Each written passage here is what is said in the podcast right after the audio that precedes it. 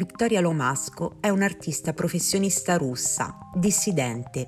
Fa parte di un movimento globale che utilizza il disegno come strumento di cronaca e resistenza ed è considerata come la più importante artista sociale grafica russa. Nata a Sepurkov, a 99 km a sud di Mosca nel 1978, da marzo di quest'anno vive in Europa, dopo aver tentato fino all'ultimo di rimanere nel proprio paese per non interrompere il proprio ruolo di testimone.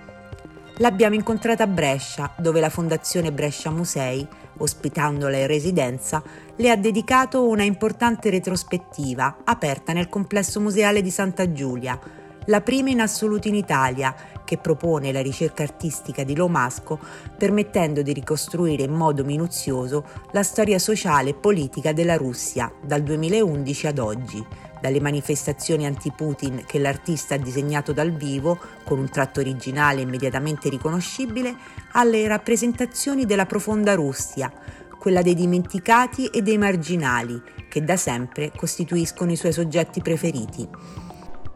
Vittoria, come stai? Как Sono a Brescia, sono molto felice di essere a Brescia, di essere in Italia, sono molto contenta di essere qui eh, al museo e di lavorare al museo perché eh, vedo che al museo eh, si rapportano a me non soltanto come una dissidente ma come un'artista e mi rendo conto che è già diventata, è già nata un'amicizia tra di noi. La tua arte è politica, riesce a, a smuovere qualcosa? Co- quanto può la cultura e l'arte eh, risolvere problemi eh, come quelli che state vivendo, come sta vivendo il popolo russo e il popolo ucraino? Sa, l'arte non è un lacchè, eh, non, non è uno strumento, non può essere utilizzato per risolvere problemi politici.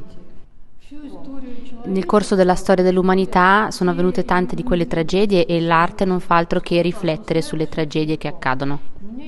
Uh, quello che mi interessa è cercare di capire cosa sta succedendo alla gente semplice, eh, indipendentemente dal luogo dove si trovano, eh, che si trovino in Ucraina o in Bielorussia. Non posso purtroppo fermare la guerra con la mia arte, ma posso cercare di dare un po' di sollievo alla gente che soffre.